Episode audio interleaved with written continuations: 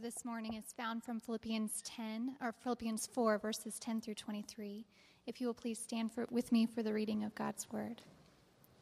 If you're reading from the black Bible that's under the chair in front of you, it's on page 982. I rejoiced in the Lord greatly that now at length you have revived your concern for me. You were indeed concerned for me, but you had no opportunity. Not that I am speaking of being in need, for I have learned in whatever situation I am to be content. I know how to be brought low, and I know how to abound. In any and every circumstance, I have learned the secret of facing plenty and hunger, abundance and need. I can do all things through him who strengthens me. Yet it was kind of you to share my trouble. And you Philippians yourselves know that in the beginning of the gospel, when I left Macedonia, no church entered, entered, into partnership with me in giving and receiving, except you only. Even in Thessalonica, you sent me help for my needs once and again. Not that I seek the gift, but I seek the fruit that increases to your credit. I have received full payment and more. I am well supplied, having received from Epaphroditus the gifts you sent, a fragrant offering, a sacrifice acceptable and pleasing to God and my God will supply every need of yours according to his riches and glory in Christ Jesus. To our God and Father be glory forever and ever. Amen. Greet every saint in Christ Jesus. The brothers who are with me greet you. All the saints greet you, especially those of Caesar's household. The grace of the Lord Jesus Christ be with your spirit. Amen. Just join me in prayer, real quick.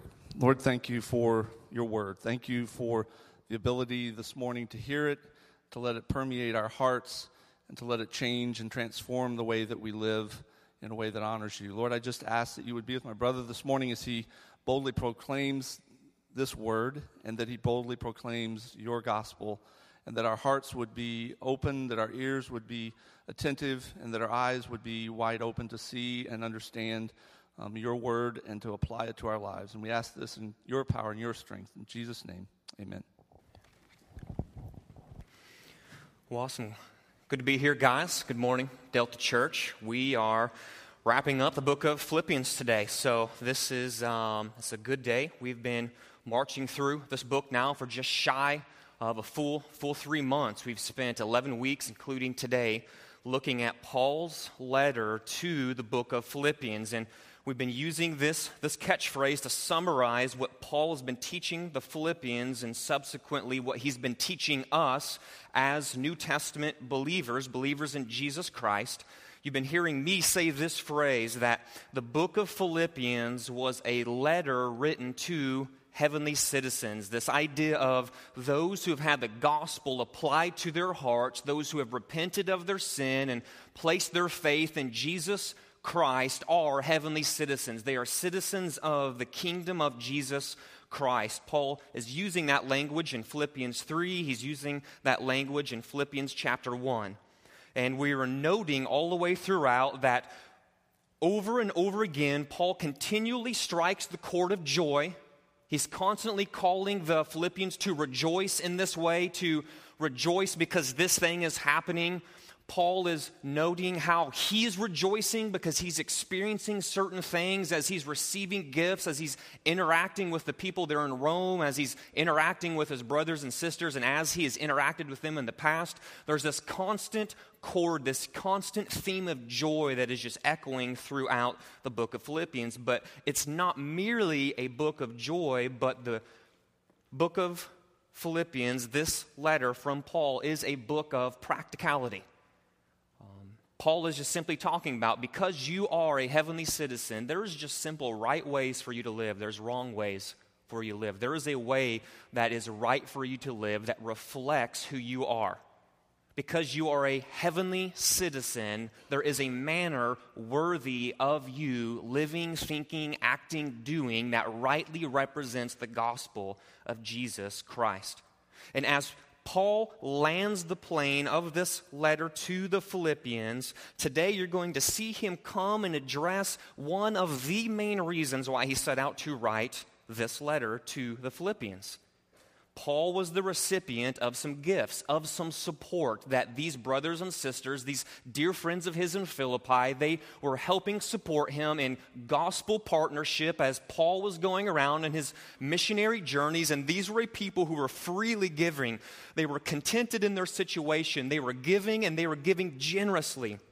And Paul, having received a gift while in prison in Rome, rejoices. Yes, these people are still doing what they did with me at the very beginning, all the way back in Acts chapter 16 when Paul planted the church. This is, they saw what Paul was doing, they jumped on board with Paul was doing, and they're willing to give of themselves in a very generous, sacrificial, and somewhat regular manner. And Paul's simply going to go, now, man, I rejoice in this. I'm excited for this. I am thankful for this. And so when we turn to these last set of verses, we see how God is going to provide for these Philippian believers, how God provided for his apostle Paul through the Philippian believers. Paul is going to strike this chord of rejoicing, and what you're going to see is that Paul is going to push this idea, this one last time, into the lap of the Philippian believers. What he's going to say is this is that heavenly citizens the very thing that you are, Christians, are to be marked by contentment and generous giving. Heavenly citizens are marked by contentment and generous giving. And if you can almost view, some of us are old enough to remember Polaroids, those little instant um, pictures you snap and boom, it immediately shoots out a picture. For some of us, more of the not older age might um, be more readily understanding of the word Instagram. And so what Paul does is he comes along and he takes three little Instagram pictures of these gifts that he's received, and he just looks at this gift he's received, and what he says is, You have gifted me this this gift. You have supported me in my need, and that leads him to talk about contentment. Then he turns around and says, This gift you've given me, it's nothing new. This is exactly what you were doing from the beginning. And he's going to turn in another set of verses and say, This previous gift, the gift that you gave me all the way back in Acts chapter 16, 10 years previously, when I planted the church there in your city, you guys gifted me. And it's going to see that Paul, through talking about this gift that he received, is going to talk about the Philippians giving. And then in those last set of verses, Paul's going to turn back around and look at that most recent gift that he received from Epaphroditus and he's going to talk about this idea of generosity, and he's going to do it through that third snapshot, through that third looking at the gifts that the Philippians brought. So, what I'm going to do is I'm going to pray for us, and then as we pray, I'm going to ask you to do what we usually do is not to be just merely passive prayers where you hear me praying for you but that as we pray and we ask God to come and reside through the proclamation of His word, that you would actively pray for your brothers and sisters, that as the word is proclaimed, the Spirit would move, grab these words, and that you would be praying for me as I'm praying for you, and you're praying for your brothers and sisters, that they would experience and know God today through the proclamation of His word. Let's pray. Father, we confess that true contentment is found in the Son, Jesus Christ. And whatever the situation in any and every circumstance, Father, I pray that you would lead us to the place where we rest in Christ's sufficiency.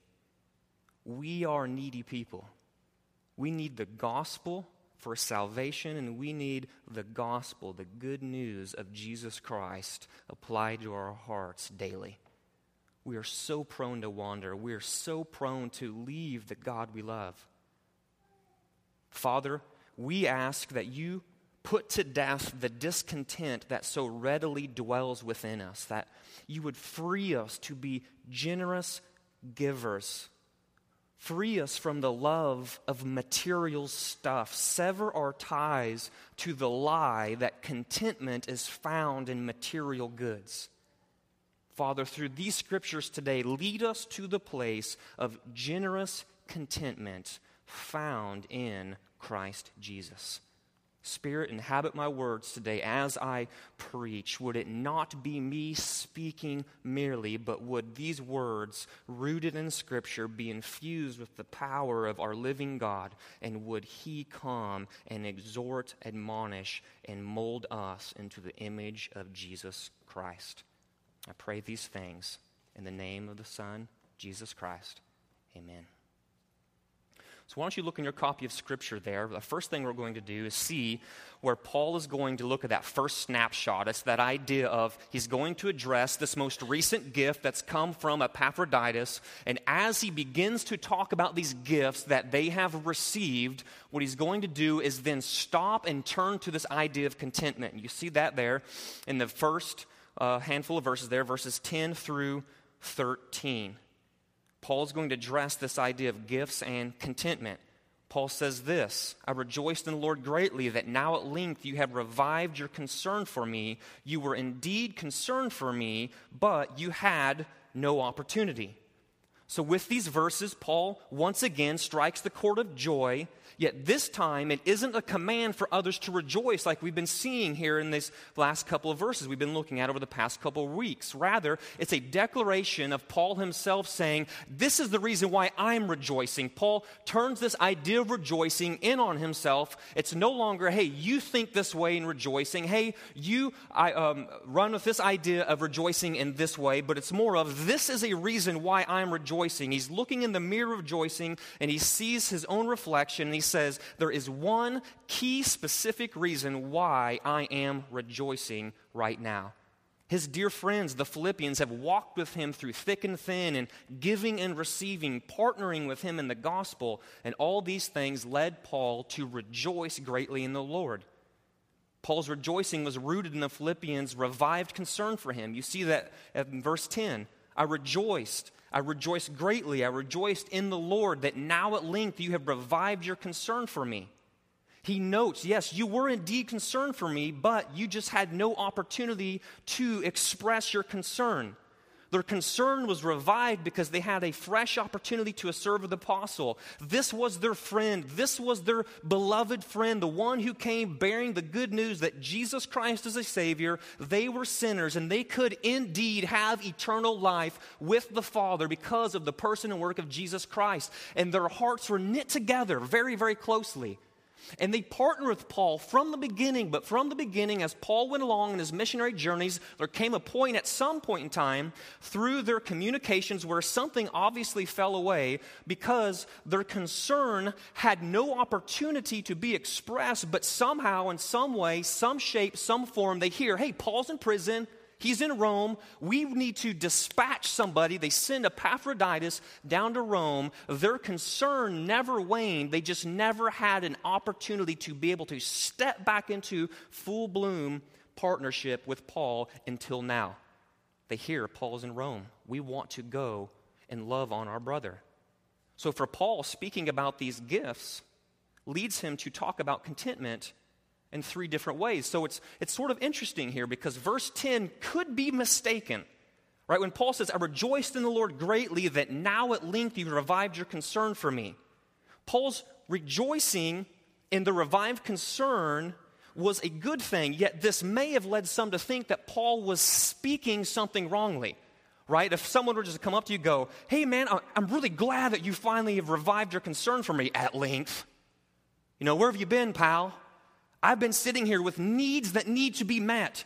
How come you haven't been stepping into this situation and helping me and helping supply my need and making sure my needs were met? Paul is not saying that. But what he is saying is this I am rejoicing because your concern has been revived, but I need you to know I'm not fired up just because my needs are finally met, and somehow I don't want to convey to you that I've just been sitting around miffed, like no one's, no one's here to help, no one's, no one's around. Where's God in this situation? Everyone's abandoned me, everyone's forsaken me, and then, and then all of a sudden you guys came along, and it's like, finally, at last, someone's come along to help me. He wants to debunk that idea. While in prison, Paul definitely had needs. But he didn't want to convey that relief of his needs was his cause for rejoicing. For no matter the situation, Paul had really learned to be content. You see that in verse 11. Look in your copy of Scripture there. Paul comes around with that phrase, not that, not that I'm speaking of being in need. He wants to correct something that might be misunderstood in verse 10. I do have need, but I want you to know that my rejoicing isn't based in you meeting my need. Why? For, because I have learned in whatever situation I am to be content. Paul is a prisoner. He is living in a small apartment. He is chained to a Roman guard. He is living on a meager diet. Yet these things did not destroy his contentment. Paul is going to teach us something about contentment. He's going to push the pause on his thank you letter for the gifts received. in verses 11, 12, and 13, he's going to show us something about contentment, legitimate Christian contentment. And the first thing he teaches us is this that Paul's contentment was with little.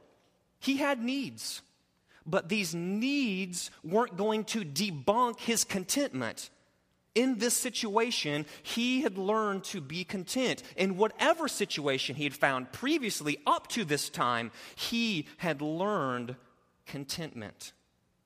Contentment is a thing learned. I love, under the inspiration of the Spirit, the way Paul penned this to his friends. For him to come along and say, I have learned in whatever situation I am to be content, as he'll see here in the next verse, I have learned the secret of facing plenty, hunger, abundance, and need. He's teaching us something about contentment. Contentment isn't this instantaneous thing we step into on the day of salvation. Contentment is part of growing and being molded into the image of Christ likeness. Contentment is a thing learned. It is a thing that we are to strive for. It is not attained fully at salvation. It is part and parcel of growing in holiness, of growing in Christ likeness. Several weeks ago, when we were back in Philippians chapter 2, we were reading and talking and seeing how Paul was pressing the truth of sanctification the word that we said just basically means this this idea of growing in Christ likeness, growing more and more, being molded more and more into the image of Jesus. And we saw this phrase where Paul said, You are to work out your own salvation with fear and trembling. This idea of learning contentment is very much part of what it is to look like working out your own salvation with fear and trembling. But remember, this is important that we need to understand this, is that we don't strive for contentment to get salvation with the Father, but because we are right with the Father through the person and work of Jesus Christ, because the gospel has been applied to us, we are now equipped with the Spirit of God to be able to strive forward in legitimate Christian contentment. Secondly, Paul is going to teach them about contentment, is found there in verse 12. Paul's contentment was independent of his circumstances. Not only was his contentment, he could be satisfied with little, but Paul's contentment was independent of his circumstances. Look at verse 12. I know how to be brought low, and I know how to abound. In any and every circumstance, I have learned the secret of facing plenty and hunger, abundance and need. That phrase there, in any and every circumstance, sounds like the phrase that we just read back there in verse 11, in whatever situation. So Paul's saying, listen, in, in whatever situation I, I've learned I am to be content. In any and every circumstance, I have learned the secret of facing plenty, hunger, abundance, and need. Through these experiences and spiritual maturity, Paul had learned to live above his circumstances and not to let them affect his contentment. His contentment was legitimately independent of his circumstances. This is what he's learned as he's grown more and more in Christ likeness. I love that phraseology there. It was the same phrasing that we used last week whenever Paul is saying, Do not be anxious about anything. We said, Anything means anything. Rejoice in the Lord always. Always means always. Let your gentleness be known to everyone. Everyone means everyone. And when he comes now to addressing this idea of what does true contentment look like, what he is saying is in whatever situation, in any situa- situation you might come to in life, in every circumstance, it does not matter. It is possible to live and think and move and breathe in this way. These are things that Paul's learned as he's grown more and more, more and more, more and more like Christ. His contentment was truly outside of himself. This wasn't some navel gazing, look within yourself and things will be all right mentality. This wasn't a philosophy of self sufficiency. Rather, it was Paul learning to live content in whatever situation because of Christ's sufficiency. There's a play on words going on here because whenever Paul is saying what he's saying in verse 11, I have learned in whatever situation I am to be content, that word content is actually the word self sufficient. And the philosopher of Paul's day would have come along and applauded Paul, saying, Yes, there were philosophers in Paul's day who were to say, yes, you are to be self sufficient. This is sort of attaining a higher level of life in whatever situation, in any and every circumstance, knowing how to be brought low, knowing how to abound, learning the secret of facing plenty, facing hunger, hunger abundance, and need. What we are to do, the philosophers would say, is be self sufficient. We look and we turn the gaze of our eyes, of our mind, onto ourselves. And as we look to ourselves. We basically pull ourselves up by our bootstraps. We grin and bear it. We white knuckle through this thing, and we have to look in on ourselves. So, up to this point of time, the philosopher would have said, Yes, Paul, I agree with verse 11. Yes, Paul, I agree with verse 12. Self sufficiency is good, self sufficiency is right. But Paul dumps this entire philosophical way of thinking on its head when you come to verse 13, because in verse 13 he says this I have learned to be self sufficient, but my self sufficient isn't rooted in me. My self sufficiency is rooted in Christ's sufficiency. Jesus is the center of this thing. My contentment, my self sufficiency in these situations of life finds its grounding in Jesus Christ alone. In verse 13, Paul comes and he grabs this idea of Christ and his sufficiency empowering Paul to live and think in these ways, in these circumstances, in these situations, and he roots it, plants it firmly in Jesus. Paul's contentment is rooted in Christ's sufficiency. This is the secret he's, he's talking about. When he says, I've learned the secret of facing plenty and hunger, abundance and need, the secret that he's talking about is this self sufficiency isn't rooted in me, self sufficiency is rooted in Jesus Christ. Jesus Christ and his person, Jesus Christ and his work. So that really goes a long way to help us with verse 13, right? So we've been saying this last week. Chapter 4 of the book of Philippians, it's the money verse. It's the money chapter, right? If you own any Christian paraphernalia, that's what we said last week, there is a high degree of likelihood that you've got some verse from Philippians chapter 4 tattooed on your mug, on your coin, on your keychain, on your shirt, on your bumper sticker, whatever it is. You've got something from Philippians chapter 4, I'm, I'm guaranteed. And the winner seems to be generally verse 13. I can do all things through him who strengthens me. King James Version gives us this I can do all things through Christ who strengthens me. And you have to be careful here because you have people who will come and grab this verse, rip it out of context, and then they just abuse this verse because this verse is speaking of something very specific to the Christian life, right? So I grew up with these kinds of youth youth oriented events. You had guys called the Awesome Power Team. I don't know if you've seen the Awesome Power Team. so I am not mocking them. Okay, you have to understand this. I am not, they had a legitimate ministry. My point is this they would come in, dudes just ripped out, I mean, you know, shirts like about to blow off their body, I mean, muscular guys, and what are they doing? I can do all things through Christ who strengthens me. They're breaking like Louisville sluggers over their knee. They're bending rebar around their thigh. They're like tearing telephone books in half of their teeth. I mean, they're like, ah, you know, I can do all things through Christ who strengthens me. Now, they were doing something, but I don't know that this verse is really speaking about that. Often we will take this verse and go, okay, I can do all things through Christ who strengthens me. I can go off and do this big, amazing thing. You know, if my work week is hard, I can do all things through Christ who strengthens me. It's like, yeah, there is some legitimacy to that way of thinking, but you're also treading a dangerous path because buried in context, what Paul is talking about is this the all things of verse 13 is the list of stuff that he's talking about specifically in verses 11 and 12. So, when we're reading the scriptures and we come and we see verse 13, what we need to understand is it is the Lord who strengthens Paul to live through these things, leaning upon a strength that is outside himself. The secret that Paul has learned is Christ's sufficiency, the strength of Christ's sufficiency. Paul can do all these things the things of facing plenty and hunger, abundance and need, being brought low, knowing how to abound in whatever situation, learning to be content. These are the all things of verse 13. He can do these things through him, the Lord Jesus Christ. See, Paul's contentment did not arise from his own inherent or innate resources. His self-sufficiently, his self-sufficiency was entirely due to the sufficiency and power of another. Paul was united with Christ in his death and resurrection. He made that argument at the end at the middle of Philippians chapter 3. And it is in this union Paul found the source of God's power that enabled him to be content in these circumstances. See, this will dump your world upside down if you walk in these things that Paul's talking about.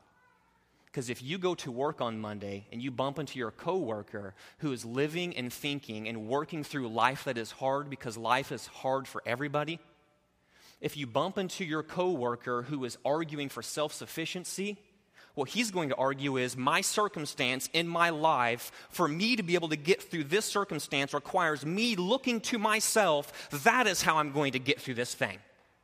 But for us as believers, if we step into that situation, maybe we're walking through a similar, if not the exact same situation as this coworker who is not a believer in Jesus Christ. When you walk through this same situation in life, or if you come along and you walk with this coworker who maybe it's only him experiencing this situation in life, what we do is we come and enter into that circumstance and we say, it's not me looking to myself, but is me looking to Christ, for in Christ's sufficiency I am supplied to be able to walk through this. That is true contentment, and that is contentment that will blow the minds of unbelievers.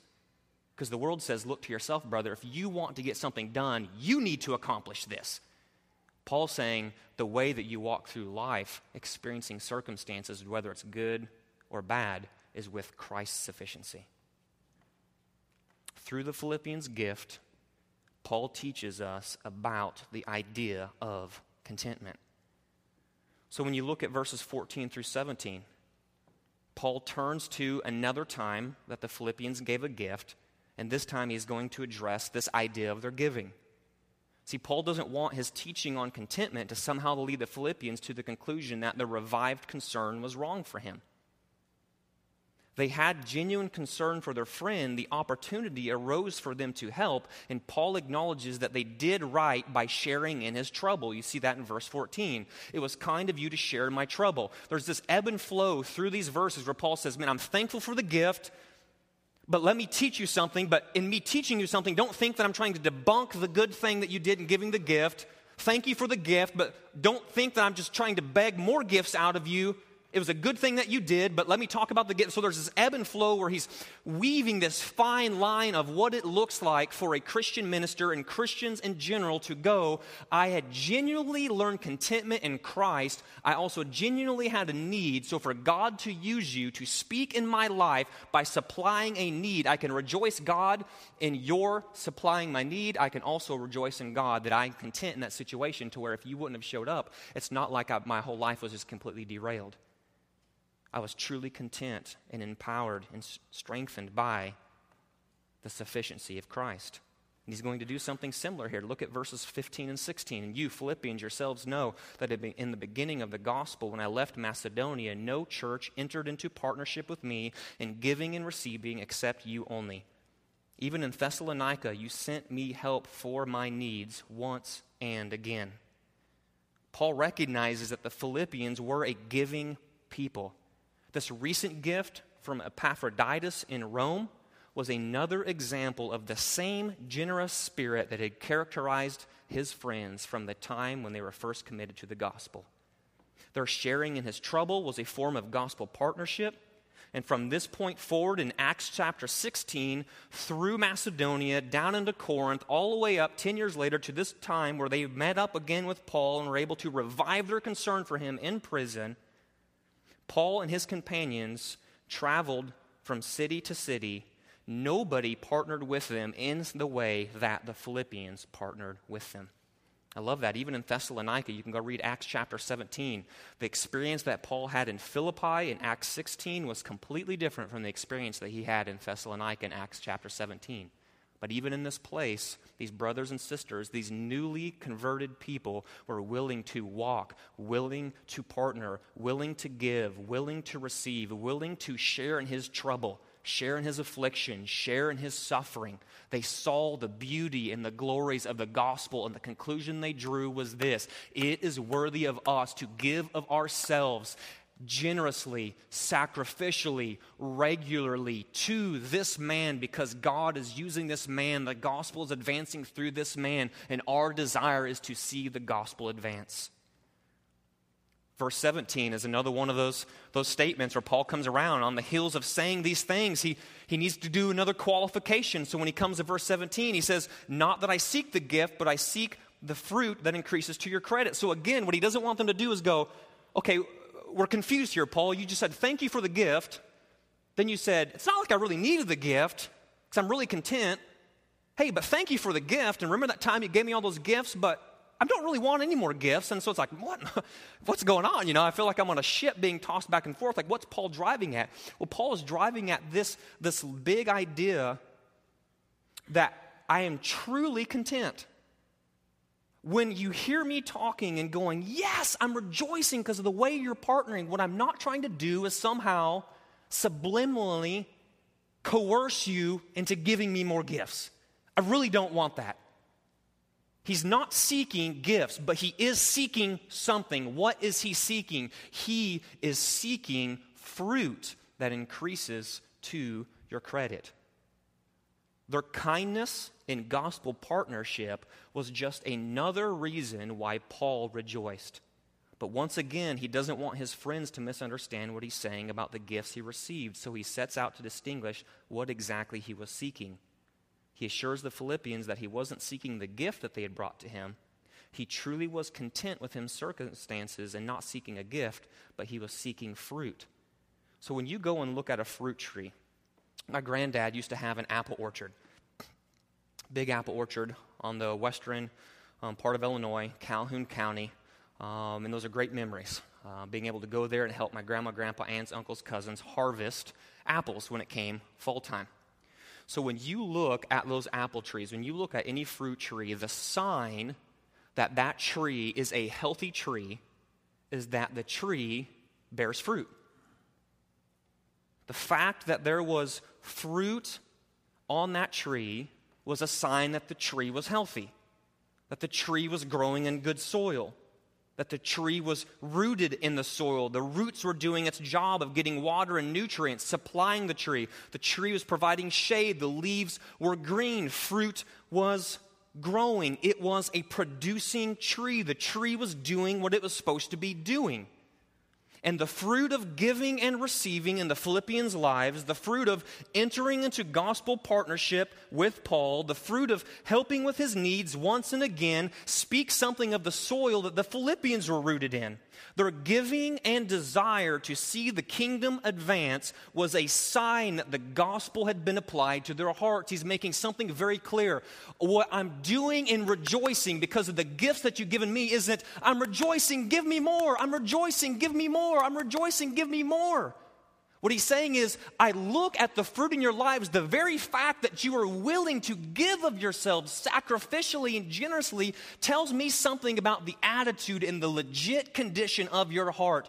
The gospel has been applied to your heart. People who are not gospel believers don't give generously and sacrificially to things that advance the gospel. There are people who give generously and sacrificially, philanthropists but they're not doing it to see the gospel advanced. Paul says, You guys were poor. You guys were afflicted. You guys didn't have a lot, but you were genuinely seeking to see the gospel advance. When I look at that, that is fruit in your lives that tells me the gospel is true. Paul rejoiced in this. The fruit of giving says something about the spiritual health of the believer. The fruit of giving says something about the spiritual health of the believer.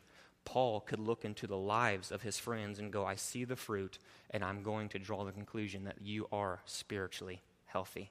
Paul rejoiced at the Philippians.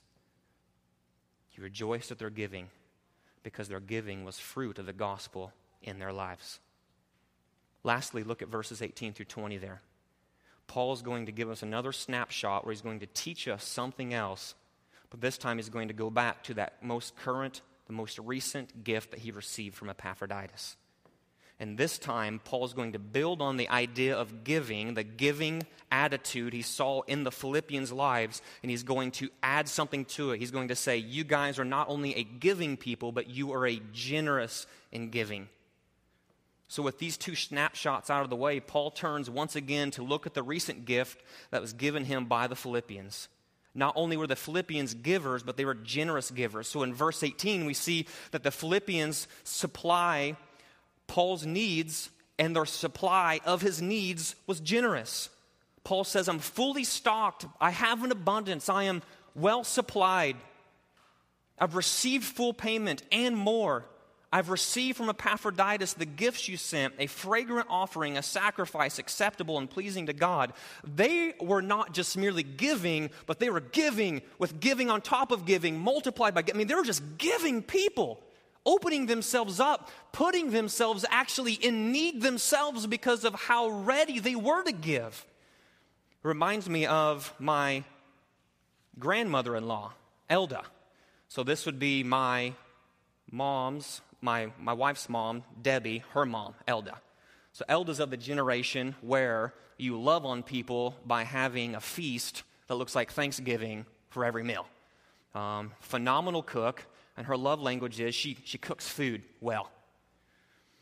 And so the joke that's running in the family is this because Elda is not only an awesome cook, creates a Thanksgiving meal for like every meal, but she is generous in her portions. So the joke is this after you've just had like a couple rounds of meat and you've had these little appetizers and you've got salads and side salads and 10 other sides on top of that, you finally get around to the couple different drinks that she's made and you're having fun and laughing. And then finally she brings out like these three or four pies that she's made on top of all this other stuff. And your stuff, I mean, you're just about to explode because of what grandma has just cooked. And she's always like, Do you want a piece of pie? And you're always like, I mean, you can't say no to grandma, right? One, you can't say no to grandma's pie. Two, um, and so it's always, yes, grandma, but, but grandma, like, I don't want like an eighth, I want like a sixteenth, maybe like, you know, a half of a sixteenth, like not very much. And she's like, okay, you know, then what she does is she cuts you a quarter of a pie. Like, this is the, this is the running joke because no matter what you say, you can be like, give me the cherry off the cherry pie. Grandma will give you, seriously, a quarter of the pie. She's generous. I mean, it's, I mean, it was enough that she invited us over. It wasn't enough that she made a meal. It wasn't enough that she made an extravagant meal. But when it came to portions, her, she was just giving, generous upon generous. I mean, you could even say, no, grandma, my, my knees are mad. I, I'm full to the seams. And it's like just generous on top of generous. And this is what the Philippians are doing. This is how they're, they're thinking in the way that they are giving. So much so, I mean, the, the, illustration breaks down a little here, but so much so, in Elda's giving, in Grandma's giving, she is, in a sense, creating a need for herself because she doesn't have pie, because she's generously giving it away, but that doesn't stop her from giving generously. Paul's saying the same thing here to his Philippian brothers and sisters. He's like, I'm rejoicing. I'm rejoicing Paul acknowledges that what they have done is pleasing to God. Their gift was a sacrificial act of worship. And this was a church who suffered affliction and poverty. I love this. We get a snapshot into this church in 2 Corinthians chapter 8. When Paul says to the Corinthians, We want you to know, brothers, about the grace of God that has been given among the churches of Macedonia. He's, he's talking about Philippi here. He, this will be one of the churches in Macedonia. I want you to know about this grace of God that has been given among the churches of Macedonia. Listen, for in a severe test of affliction, their abundance of joy and their extreme poverty have overflowed in a wealth of generosity on their part. For they gave according to their means, as I can testify, and beyond their means of their own accord begging us earnestly for the favor of taking part in the relief of the saints. I mean, that's incredible. They're poor. They recognize they're poor. They give according to their means, and then they turn around and go, No one's forcing us. Please take more. We want to be known as generous people. The gospel was generously given to us, and so this fuels us desiring to be generous givers.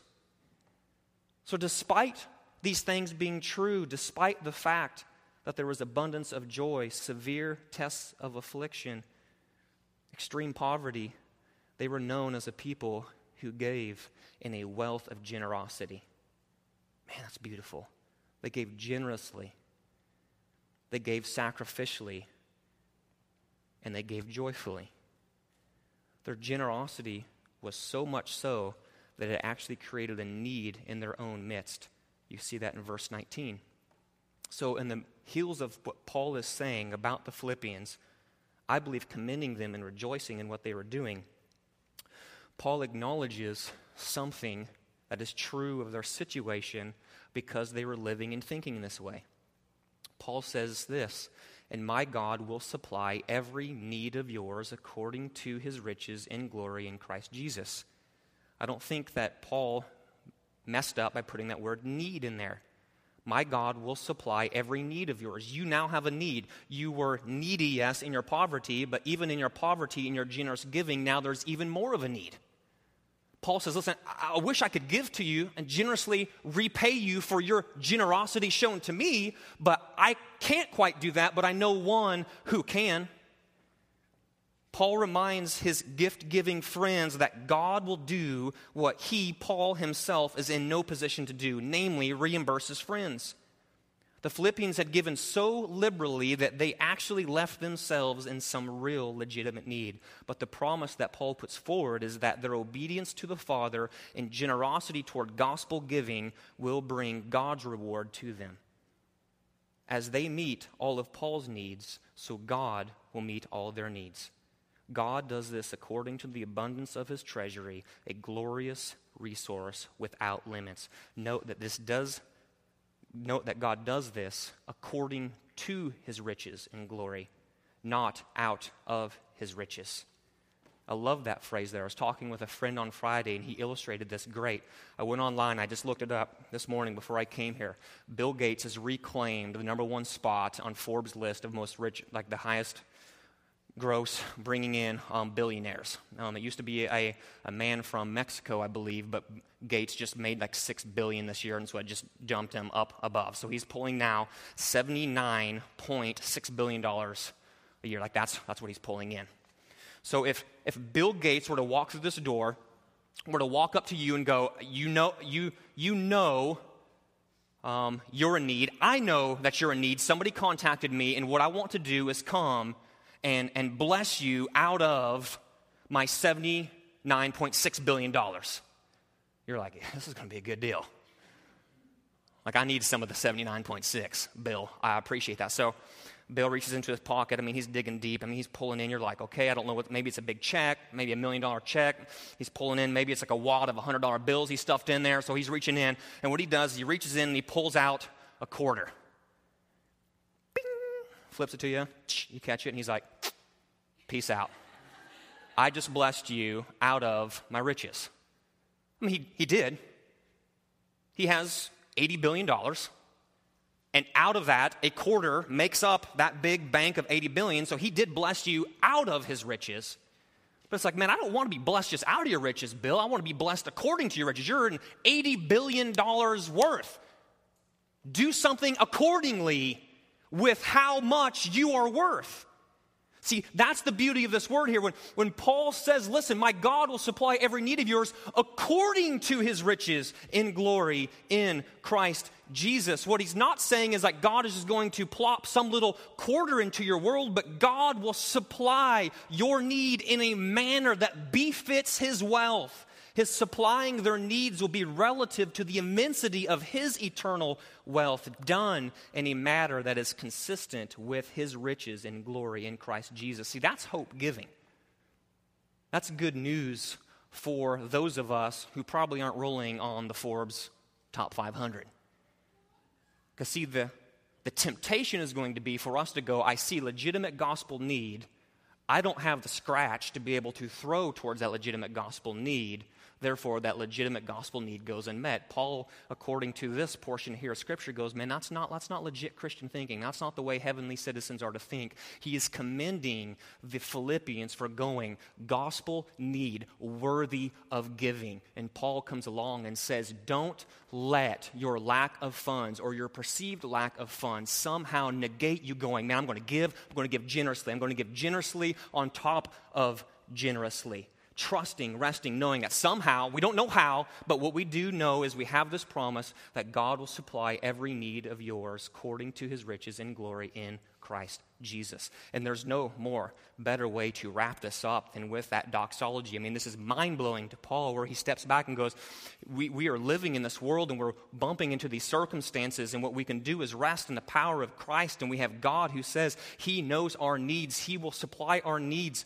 We are in His sights, we're not off the radar of God, and God will come and supply and care for and lead and guide and take care of His children. And so he bursts forth in praise and says, To our God and Father, Father be glory forever and ever. Amen. And he says, There's these people that are with me. We want to greet you. They're saying hello and they love you and they care for you. And I love what he says there in verse 23 when he wraps it all up and he says, What? The grace. Grace. Grace of the Lord Jesus Christ be with your spirit. And boom, the book of Philippians is done like that. So, how do we respond to this? I think it's as simple as this Heavenly citizens are marked as are to be marked as those who are content, and they're to be marked as those who are generous givers. See, contentment frees us toward generosity. Contentment that Christ is in control, that Christ knows my circumstances, contentment in the sovereignty of God, knowing that He knows you he knows your circumstances, knows your situations, resting in that truth, knowing that when those situations come, the sufficiency of Jesus, because you are in Christ Jesus, will strengthen you to be able to be, work, live through that situation, brings us to that point where we can go, I can be content in this situation. Contentment is a loosener, it loosens our grip on material goods. Because what we often want to do is go, God, I know there's a time of meagerliness coming. I know there's a time when my paycheck isn't going to quite cover the bills here. So, what I need to do is go, there might be potential for anxiety here in this situation. There might be potential for discontent in this situation if I give away too much money to gospel advance, and then I'm looking at this bill going, I don't know how to quite interact with this. And so, what I'm going to do is just cling to my goods because I don't want to experience discontent. So, I'm going to cling to my goods and I'm going to work my way through life being miserly with my stuff because I'm trusting and resting in my stuff in this situation because I don't know what's going to go on here, but what I do know is I've got money in my pocket now. And I'm not going to let this go. Because who knows if God's going to take care of this stuff out here? Paul says, no. God knows your situation. Be obedient in the now. What is God calling you to in the now? Is God calling you to obedience and giving generously in the now? Yes contentment that God knows how to take care of you out here, if you're generous in the now, loosens our grip on material goods. It realizes that God is in control no matter what circumstances come our way, we can face the situation. This is Paul coming alongside his friends and commending them for right behavior. Their behavior was gospel behavior. Paul is saying, I know you're afflicted, I know you're poor but your contentedness and God's ability to supply every need of yours has freed you to be generous givers. And in this, Paul rejoices. So I'll just close with this one question, and I'm going to pray for us. How are you doing in regard to this thinking? Simple question. Do discontent and disbelief have a stranglehold on generosity in your life? Do discontent and disbelief have a stranglehold on generosity in your life? I don't think it's a mistake that Paul talks about contentment right on the heels of anxiety that we looked at last week. Anxiety and discontentment are first cousins, they roll, they roll in the same family. Usually, when you're anxious about something because you don't know what's coming in the future, so it causes you to sort of curl up and cry because you don't know what to do, and it sort of freezes you in the now. It's first cousins with, dis- with discontentment because discontentment says exactly what I just said. It looks down here and goes, Man, I don't know if God will be able to supply my need out here. I don't want to be discontent in situation in life, so what I'm going to do is cling to things now because I know, at least in the now, I can have security in this thing. And Paul comes along and says that is not to be brothers, that is not to be sisters. God's generosity in the gospel and God's generosity in supplying our needs is the foundation for our generosity. God's generosity kills anxiety, it destroys discontent, and frees us to walk as contented, generous givers. I love this here. That's the book of Philippians. And all of this flows underneath that original prayer that Paul gave us way back in Philippians chapter 1. So, this is how we're going to close out the book of Philippians. Over the next couple weeks, we're going to look at a couple of Psalms, and in the end of August, we're going to fire up for several weeks in the book of 1 Peter. This has been a good book.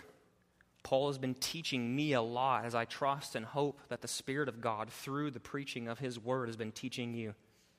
So, what I want to do is just go to a time of prayer and we'll just close this out. I want to, as your pastor, pray for you according to the Scriptures a prayer that Paul prayed for these very believers that we've been studying. And as he prayed for them in this way, then me turn these words and pray for you in this way. And then we'll close out. We'll be done. Austin will come. We'll have a time of um, taking of the Lord's Supper, and then we'll, we'll wrap up our service. Paul's prayer at the beginning of Philippians chapter 1, he says this For God is my witness, how I yearn for you all with the affection of Christ Jesus. Have we not seen the affection that he has for his brothers and sisters? He says, It's my prayer that your love may abound more and more.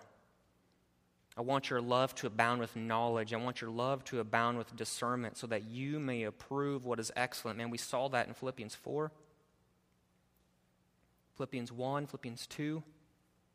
His desires for them to be pure and blameless for the day of Christ. We saw that in Philippians 2. He wants them to be filled with the fruit of righteousness that comes through Jesus Christ. We see that in 2, 3, and 4. And he wants all of this to roll up and abound to the glory and praise of God. Paul's prayer was not just merely fancy words at the beginning of a letter, but Paul's prayer was a genuine, heartfelt prayer. And his desire was to see you guys walk in this way, to see the Philippians walk in this way. God, I thank you for these words, my brother. God, the way Paul yearned for the Philippian believers, God, I feel that same desire for this body of believers. God, you are my witness how I yearn for these brothers and these sisters sitting here in front of me with the affection of Christ Jesus. My desire for them is that they would be filled with the fruit of righteousness that comes through Jesus Christ. That they would see these things that we've been talking about, what it looks like for a heavenly citizen to walk in a manner, to conduct themselves in a life that is worthy of the gospel of Jesus Christ, to work out their salvation with fear and trembling, to do all things without grumbling or questioning, standing firm in one spirit, being filled with the fruit of righteousness, striving side by side for the faith of the gospel, not being frightened by opposition that comes to them from people who are opposed to the gospel to not be anxious, but in everything by prayer and supplication with thanksgiving, letting the requests be made known to God.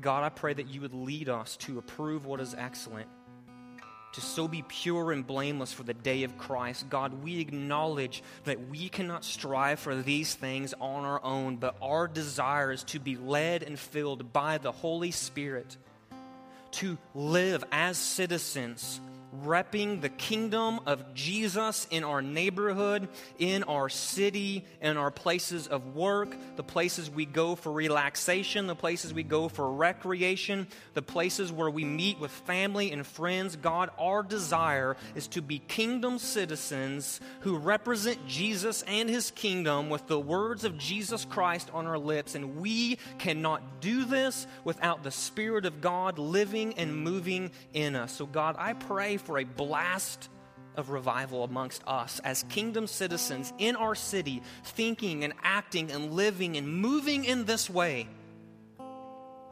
Having the good news of Jesus Christ on our lips that is not debunked by actions that speak differently than our words but that we would have conduct of life that would match the good news of Jesus Christ on our lips, and that you would use us as a force taking the good news of Jesus and pushing back the darkness of Satan, sin, and death.